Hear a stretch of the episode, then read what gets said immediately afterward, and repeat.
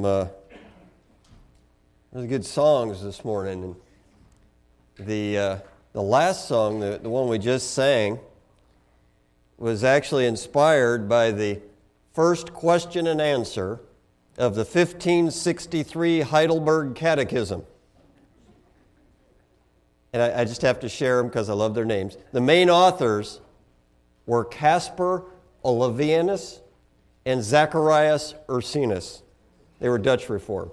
But I want to read you that question and answer because I think it's just awesome. The question, and in case you wonder, it's a catechism. And what a catechism is, I know it kind of gives some Baptists the willies to even hear that word. But what it is it's simply a set of questions and answers to help you learn the content of your faith, what I believe. And so the first question in that catechism is this: what is your only comfort in life and death? And the answer is this: that I, with body and soul, both in life and death, am not my own, but belong unto my faithful Savior, Jesus Christ, who with his precious blood has fully satisfied for all my sins and delivered me from all the power of the devil, and so preserves me that without the will of my heavenly Father, not a hair can fall from my head. Indeed, that all things must be subservient to my salvation, and therefore by his Holy Spirit he also assures me of eternal life and makes me sincerely willing and ready from now on to live unto him. That I could see memorizing that might be a good idea. And I hope we can agree with that and what the song said, that Christ is our only comfort, our only hope in life and death. Now, I'm not going to preach the catechism this morning. I just wanted to share that because we were singing the song. What I am going to do is start a new 4-week sermon series that's getting us ready for the Easter season. And it's going to be a series about how on the cross Jesus has shown himself to be our only hope in life and death. That's what we're going to look at. What did Jesus do on the cross that makes him our only hope in life and death? And we'll start in Mark chapter 10 this morning in the first of those 4 sermons. Where I want to focus is verse 45, but I'm going to start reading in verse 35. And I'm going to go ahead and ask you if you'd stand once more in honor of God's Word. I'll be reading again, I said, from Mark 10, starting at verse 35. It says, "And James and John, the sons of Zebedee, came up to him and said to him, 'Teacher, we want you to do for us whatever we ask of you.' And he said to them, 'What do you want me to do for you?' And they said to him, 'Grant us to sit, one at your right hand and one at your left, in your glory.' Jesus said to them, 'You do not know what you are asking. Are you able to drink the cup that I drink, or to be baptized with the baptism with which I am baptized?' And they said to him, 'We are able.' And Jesus said to them, 'The cup that I drink, you will drink. And with the baptism with which I am baptized, you will be baptized. But to sit at my right hand or at my left is not mine to grant, but it is for those for whom it has been prepared.' And when the 10 heard it, they began to be indignant at James and John. And Jesus called them to him and said to them, 'You know that those who are considered rulers of the Gentiles lord it over them, and their great ones exercise authority over them. But it shall not be so among you. But whoever would be great among you must be your servant, and whoever would be first among you must be slave of all. For even the Son of Man came not to be served, but to serve, and to give his life as a ransom for many.'" Heavenly Father, this is your word. And God, you inspired it, and you have preserved it. It is here for us and before us this morning, and I pray that you would use it. God, give us minds to understand. Give us hearts to believe, and may your Spirit use this word to draw people to Christ and to make us better followers of our Lord and Savior. We pray in His name. Amen. You may be seated. Now, I imagine you can tell without a lot of help what the main point of that whole long passage is, right? I mean, Jesus is saying, if you want to follow me and be great, you serve each other. The disciples, they're thinking about Christ's kingdom, thinking Jesus is going to come and restore David's kingdom, and they really want promotions when Jesus takes his throne. They want to be number one and number two. James and John do. So do all the other disciples. That's the whole reason they get mad when they hear what James and John are asking, right? James and John just beat them to the punch. And Jesus says, no, in my kingdom, greatness comes when you go low, not when you shoot for the heights. Right? You serve others. And then he gives himself as an example. He says, because you're following me, and that's how I've done it. He says in verse 45, the Son of Man came not to be served, but to serve and to give his life a ransom for many. Now, in the King James, the word serve is minister, and be served is be ministered to. In both cases, they mean the same thing, serve or minister. In fact, it's the Greek verb diakoneo, which there's no Greek quiz on this, but it's important because it sounds like deacon, right? And that's what deacons do. They minister or serve the body of Christ, the church. So it's really the same word. And Jesus is saying, I am the perfect example for you if you're going to follow me. I didn't come, this first coming, to be served. I came to serve. And so if you're going to follow me, that's how you have to go. Now, that is a great lesson. And if you take that lesson away this morning, you will be better for it. But that's not the main point I'm going to make. I want us to look really hard at verse 45. That's what I want us to do this morning. Because Christ is our hope in life and death, because the Son of Man came not to be served, but to serve and to give his life a ransom for many. I mean, that's why he's our hope in life and death. And that's what we're going to do. In Mark 10:45, we find a fourfold hope in Jesus as he tells his disciples why he came. We find our hope in Jesus as he says, why, here's why I came. To begin with, we find hope in Jesus because Jesus came as the Son of Man. He says the Son of Man came. And he's speaking about himself.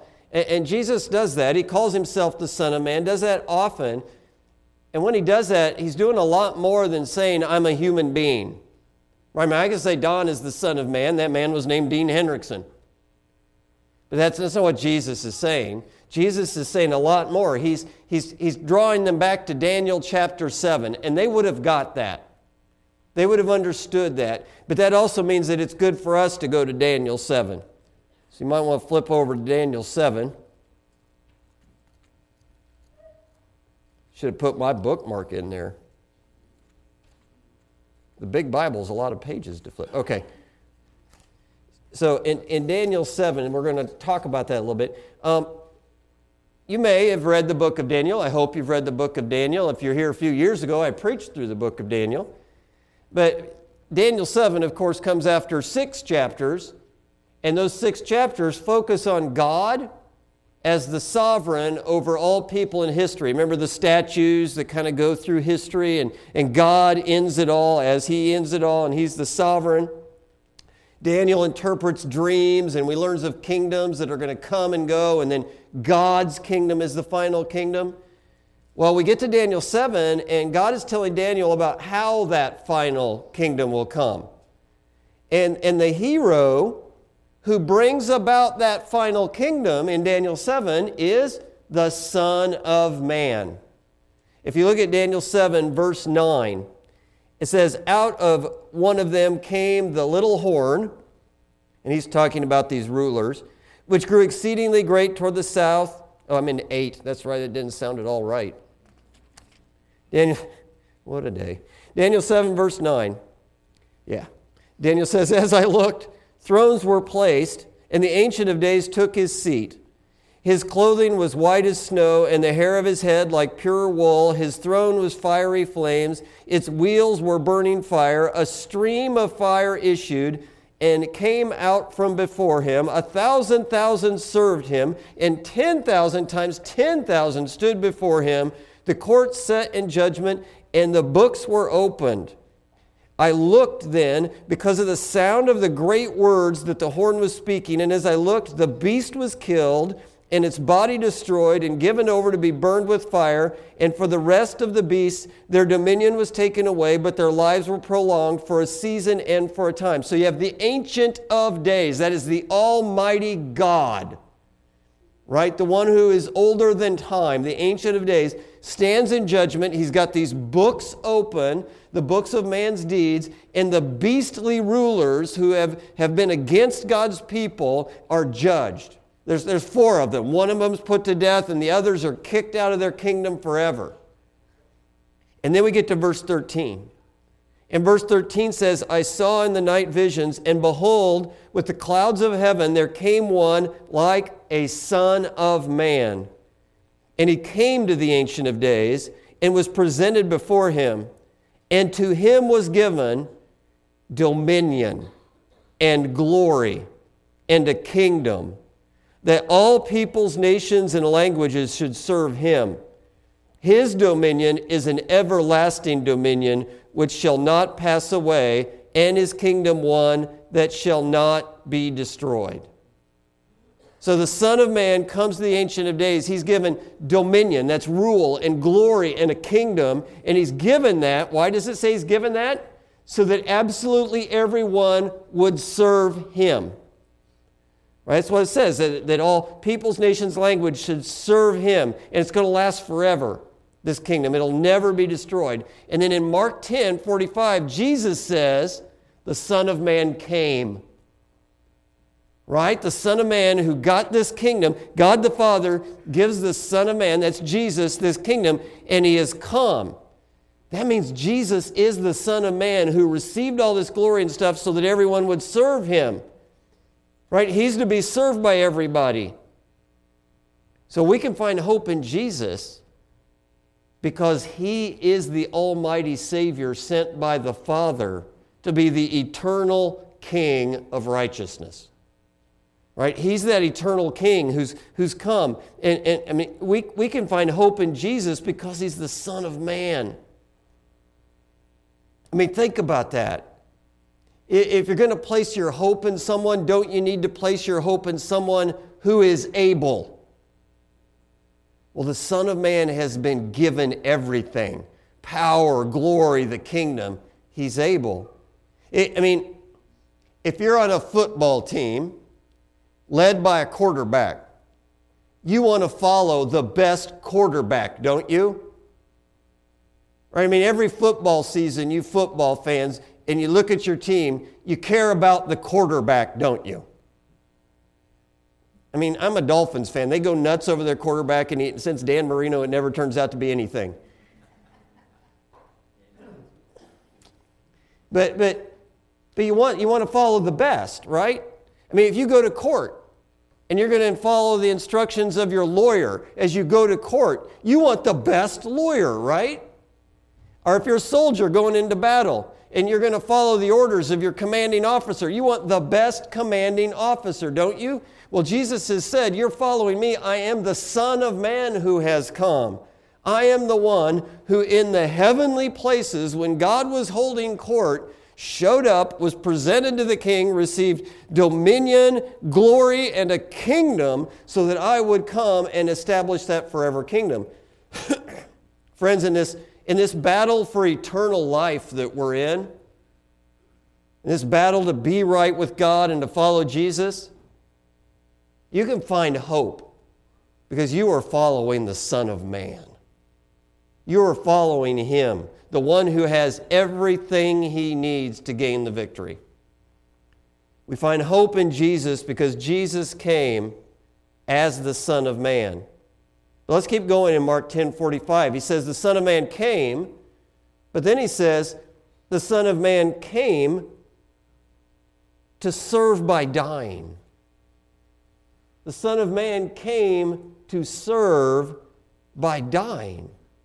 So he said, the Son of Man came not to be served, but to serve and to give his life. Now that's a huge switcheroo. I had a theology teacher who used to always like to say this, because you find those things in the Bible and you go, oh, and it's the great switcheroo. But this is one of those. This is one of those. Who is the Son of Man? We just saw. He is the one who's been given all of this so that everybody would what? Would serve him. And he says, but the Son of Man came not to be served, but to serve. In his first coming here, Jesus came to serve. And that's what the disciples didn't get. They were ready for a Son of Man coming, kingdom, dominion, forever, on the throne. They were ready for all that. They were good on that. They wanted, they wanted to just be sure they were on the cabinet when he established his government. But in the incarnation, God taking on flesh in the person of Jesus came to serve. He had all the authority, all the power to demand whatever he wanted and to demand that mankind bow the knee and serve him. But first he came to serve. And this fits the lesson that he's teaching the disciples, right? Serve first, glory later. You serve is the way to glory. But it tells us more than that, because Jesus isn't done describing his service. He said he came to serve by giving his life. By giving his life. And with this statement, Jesus draws his disciples. He draws their minds back to another prophet. Another prophet. It's not Daniel this time. It's Isaiah. It's Isaiah in Isaiah 52. Isaiah foretold of the one that God the Father would send to serve and rule a redeemed kingdom too. Isaiah also talked about the one God the Father would send who would be this Messiah king. But in Isaiah, instead of the Son of Man getting all this glory to come, the one who comes is the suffering servant in Isaiah. And if we look in Isaiah 52, we can hear God's words about this suffering servant. And it starts in Isaiah 52, verse 13. God says, "Behold, my servant shall act wisely. He shall be high and lifted up and shall be exalted. As many were astonished at you, his appearance was so marred beyond human semblance, and his form beyond that of the children of mankind. So shall he sprinkle many nations. Kings shall shut their mouths because of him. For that which has not been told of them they see, and that which they have not heard they understand. Who has believed what he has heard from us, and to whom has the arm of the Lord been revealed? For he grew up before him like a young plant and like a root out of dry ground. He had no form or majesty that we would look at him, and no beauty that we should desire him. He was despised and rejected by men, a man of sorrows and acquainted with grief, and as one from whom men hide their faces. He was despised, and we esteemed him not. Surely he has borne our griefs and carried our sorrows. Yet we esteemed him stricken, smitten by God, and afflicted. But he was pierced for our transgressions. He was crushed for our iniquities. Upon him was the chastisement that brought us peace, and with his wounds we are healed. All we like sheep have gone astray. We have turned every one to his own way, and the Lord has laid on him the iniquity of us all. He was oppressed and he was afflicted, yet he opened not his mouth. Like a lamb that is led to the slaughter, and like a sheep that before its shears is silent, so he opened not his mouth. But oppression and judgment he was taken away, and as for his generation, who considered that he was cut off out of the land of the living, stricken for the transgressions of my people? And they made his grave with the wicked and with a rich man in his death, although he had done no violence, and there was no deceit in his mouth. Yet it was the will of the Lord to crush him. He has put him to grief. When his soul makes an offering for guilt, he shall see his offspring. He shall prolong his days. The will of the Lord shall prosper in his hand. Out of the anguish of his soul he shall see and be satisfied. By his knowledge shall the righteous one, my servant, make many to be counted righteous, and he shall bear their iniquities. Therefore I will divide him a portion with the many, and he shall divide the spoil with the strong, because he poured out his soul to death and was numbered with the transgressors. Yet he bore the sin of many and makes intercession for the transgressors. Did you catch that? Over and over, the servant who comes and suffers and dies in order to rescue God's people from their transgressions, their sins. You see, in Mark 10:45, Jesus says, I'm the Son of Man, I'm the Daniel, powerful, dominion, forever king who came. And he says that so we know he deserves to be served. Then he appeals to Isaiah and the suffering servant, but I came not to be served, but to serve by dying. So he's both. He brings Daniel and Isaiah together in a way that says, I've come to serve by dying. It runs throughout this Isaiah passage. And in the beginning of 52, verse 13, it's the crucified, lifted up Christ who's disgusting to behold because of the suffering and agony. In chapter 53, verse 3, it's a description of Christ's suffering on the cross, abandoned by his friends. In verses 7 through 9, it's another picture. He dies like a sacrificial lamb being slaughtered, taken from the land of the living and laid in a rich man's grave. In fact, that is why in the book of Revelation, as John looks at the worship that's going on around the throne, and he hears the living creatures and the elders, and they're all worshiping, and they're worshiping, singing his song to the Lamb who was slain. You see, from the prophets through what Jesus says in Mark 10:45, all the way to the end of the book, it's the picture of the one who is the Almighty King with all the power and the glory, but he sits on the throne as the Lamb that was slain. Jesus comes as the Son of Man, the Daniel 7 King. And as the King, he comes to serve. And his ultimate service is dying for his people, which will be all to the praise and the glory of Jesus, the King. So we find our hope, Jesus as our only hope, because Jesus came as the Son of Man to serve by dying. But we also find that he came to serve by dying as a ransom. Jesus came as the Son of Man to serve by dying as a ransom. That's what Jesus says. Not to serve, but to be served, but to serve, and to give his life as a ransom. Now, that was really clear in Isaiah 52 and 53 as well.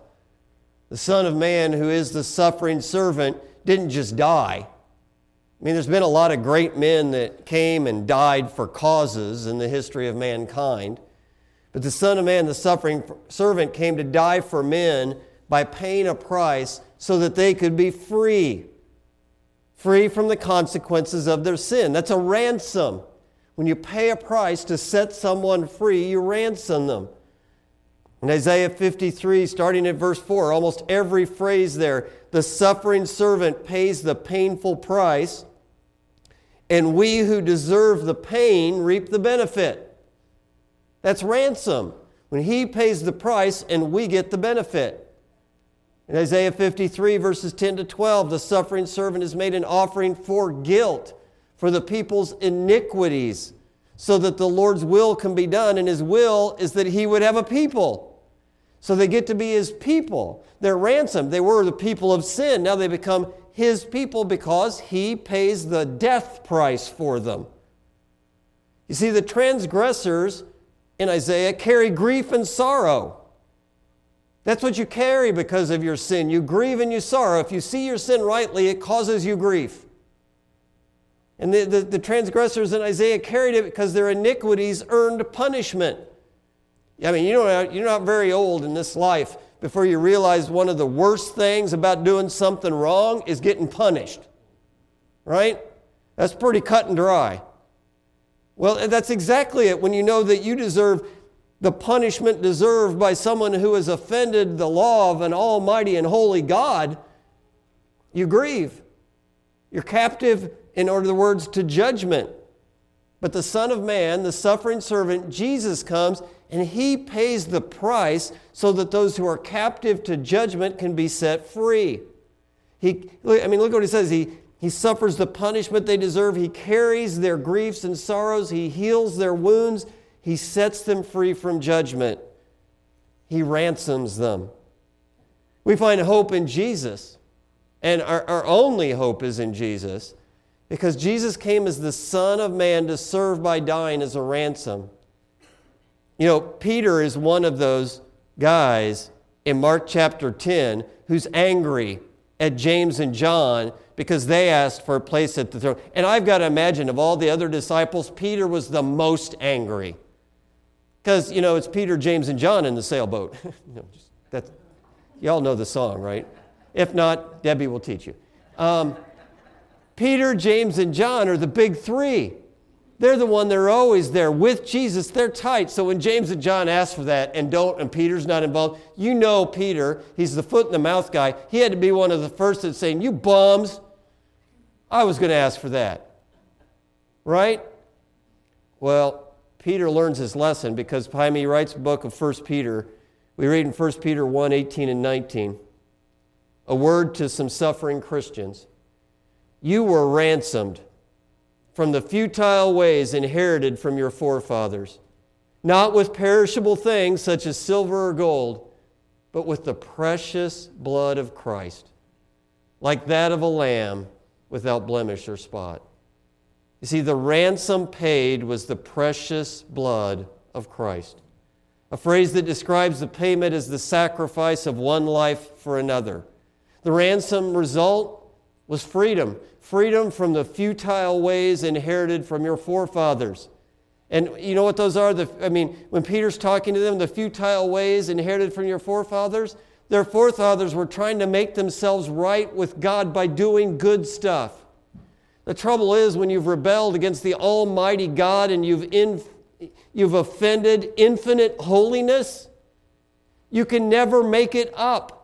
You can never pay it back. You can't fix it by doing a few good things. It's kind of like a murderer saying, "I'm a murderer, but I shouldn't go to jail because I helped an old lady across the street with her groceries." Nobody would buy that. Well, there's no way that any good we can do can ever pay back the offense that we've made, but the sacrifice, the shed blood of Christ does. See, every man, woman, boy, and girl is born into captivity to sin. A slave to sin. And it is natural that every man, woman, boy, and girl will try to work their way out of it. You see that in children, right? Moms and dads do. When your child is caught doing something wrong, they try to explain that it's okay because they've done something good at another time. It must be okay. Right? But I've been good other times. Right? It's a negotiation. And we all try to do that because in our hearts we think somehow we could fix it with God by just being good. Isaiah says that's filthy rags. The only price that can set us free is the sacrifice of the spotless, blameless substitute.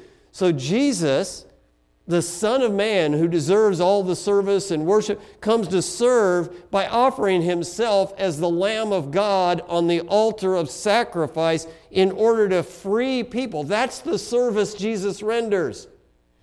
He doesn't just come to serve by, helping you get through that whole don't worry, be happy phase. He doesn't come to serve you just by making you feel a little more comfortable about yourself and who you are. He comes to serve by actually ransoming you with his blood from the penalty you deserve because of your sin. And that brings hope, because you have no hope without that, and you have every hope with that. So we find hope in Jesus, our only hope, because Jesus came as the Son of Man to serve by dying as a ransom, but as a ransom for many. For many. And we don't want to ignore those last two words. It'd be easy to read those and think those are just filler. Right? Well, of course it's going to say many because it's just one guy. But they're not. Those are important. And matter of fact, I think there are two important things that we need to hear in those words for many. Two important messages. The first one is, it's a message of limitation. It's not a ransom for all, but a ransom for many, which means in the end, not all will be ransomed. Some will remain in captivity to their sin debt, striving to pay it off on their own, and in the final judgment, they will find they were unable and they will suffer the eternal consequences of their sin.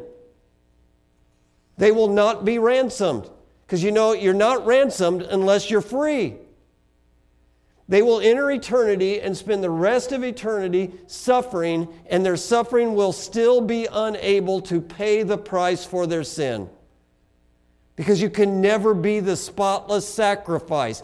Not even the suffering of a man in hell for eternity is equivalent to the sacrifice of the shed blood of Jesus Christ.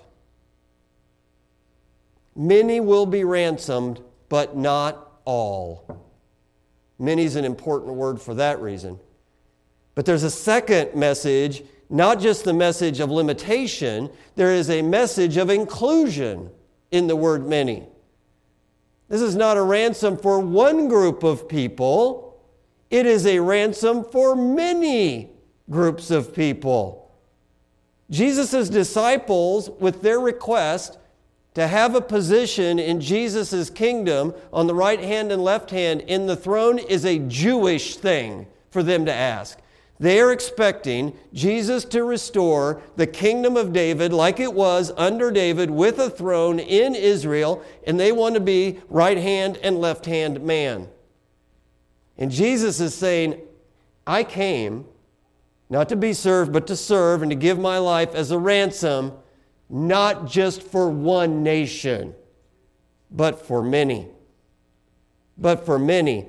This is not just an ethnic, a national, a Jewish thing that Jesus is going to do when he comes to serve and give his life as a ransom. The Son of Man, the suffering servant, has come to ransom a bigger kingdom. He's come to ransom a people for a kingdom like the one promised to Abraham.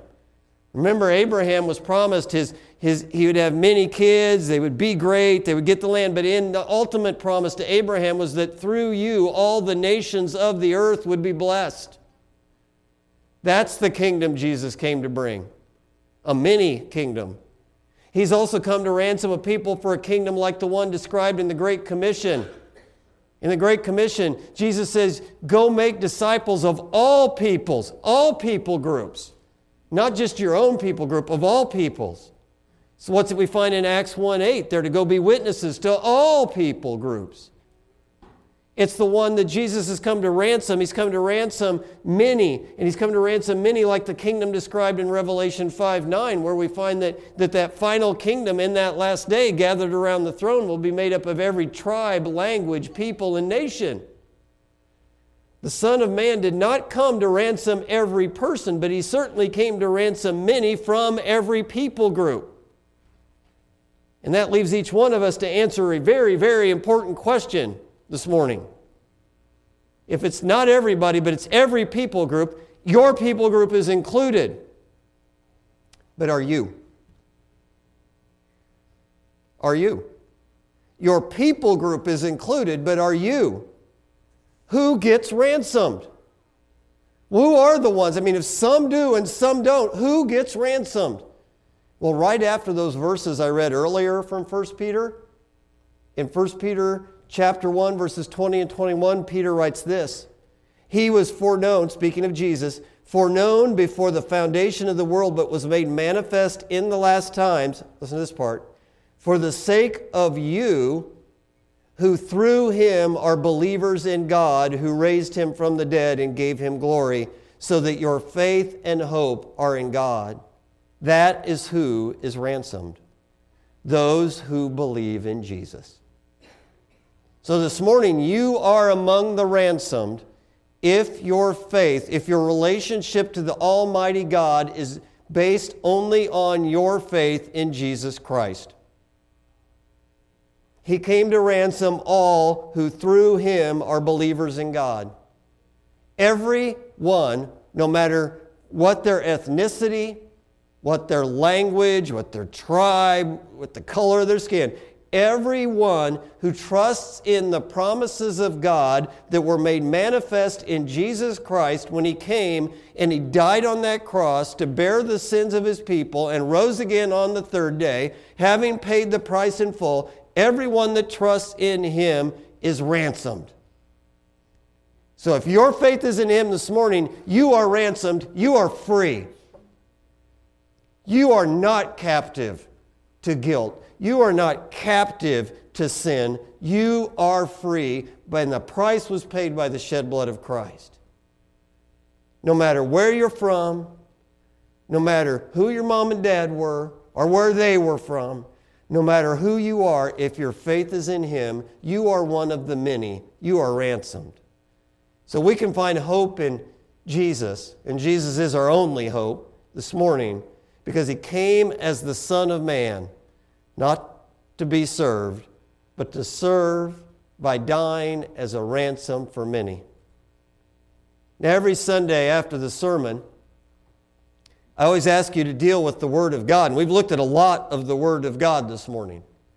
And I thought it was very important for you to see this isn't just the message of one verse. This is the message of the whole Bible right here. In Mark 10:45, if you read a good commentary on Mark, it'll say this is the central key verse in the telling of Mark's gospel right here, that Jesus came to serve by dying and be a ransom for many. And every Sunday I ask you to deal with the Word of God, and so I want to suggest three ways that you can deal with this Word of God this morning. The first way I've really been talking about already. You need to be sure you are among the ransomed. For your own sake this morning, do not leave here this morning unless you are sure that the blood of Christ has paid the price for your sin and you are free. If your understanding of your relationship to God is God is good, I am bad, so I need to be better, I want to burst your bubble this morning. You are doomed if you keep that up. You will never be good enough to be right with God. He is perfectly holy, and that is His standard for you. You will never meet that standard. But you can depend on one who came and did meet that standard. Because Jesus isn't just the Lamb of God sacrificed. He's the spotless Lamb of God sacrificed. He is willing to stand before God and say, God, in their place, I will offer you my righteousness. And where they deserve to suffer, I suffered for them, so I offer you my suffering. If you this morning are depending on yourself, let me say, quit it. Just stop it.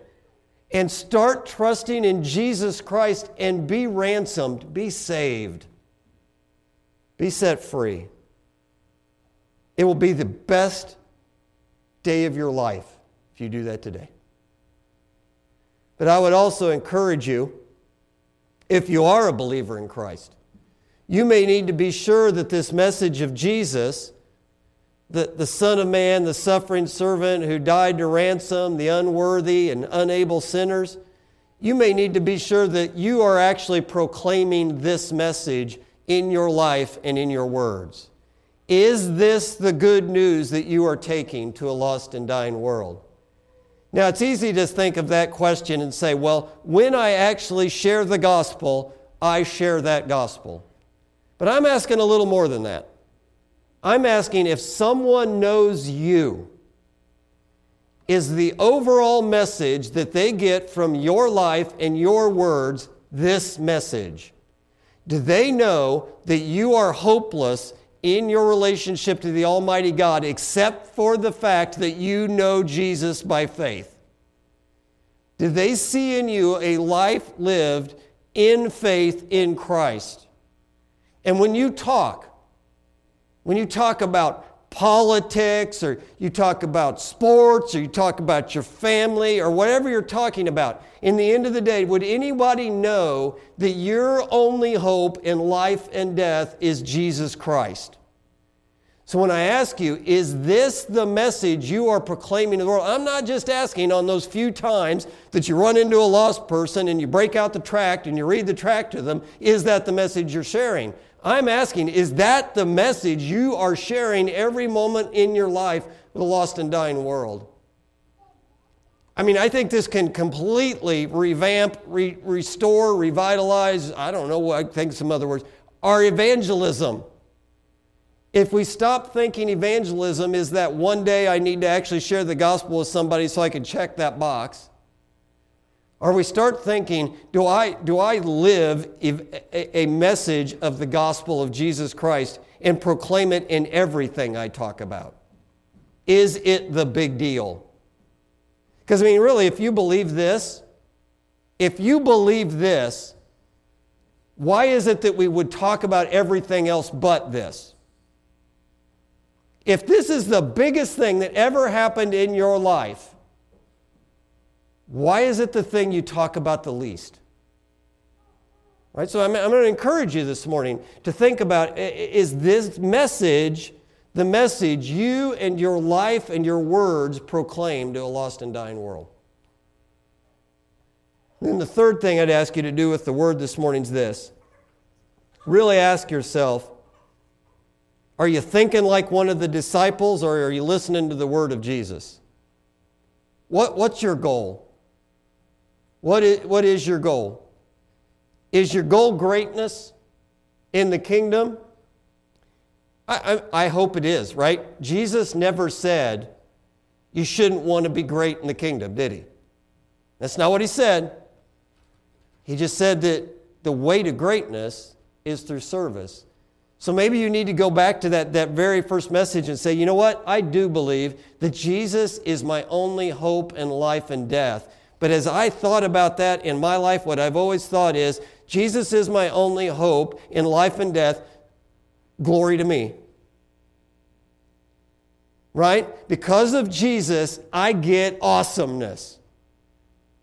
Right? I mean, think about it. I think that can really sneak into the Christian life.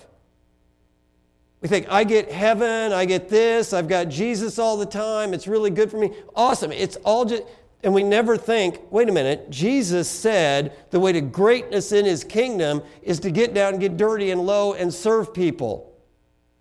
And he didn't just use the word, I mean, Jesus is politically incorrect. He said you need to be the slave of others. In other words, you look at others and you say, what I will do to follow Jesus is I will absolutely put their good ahead of my own.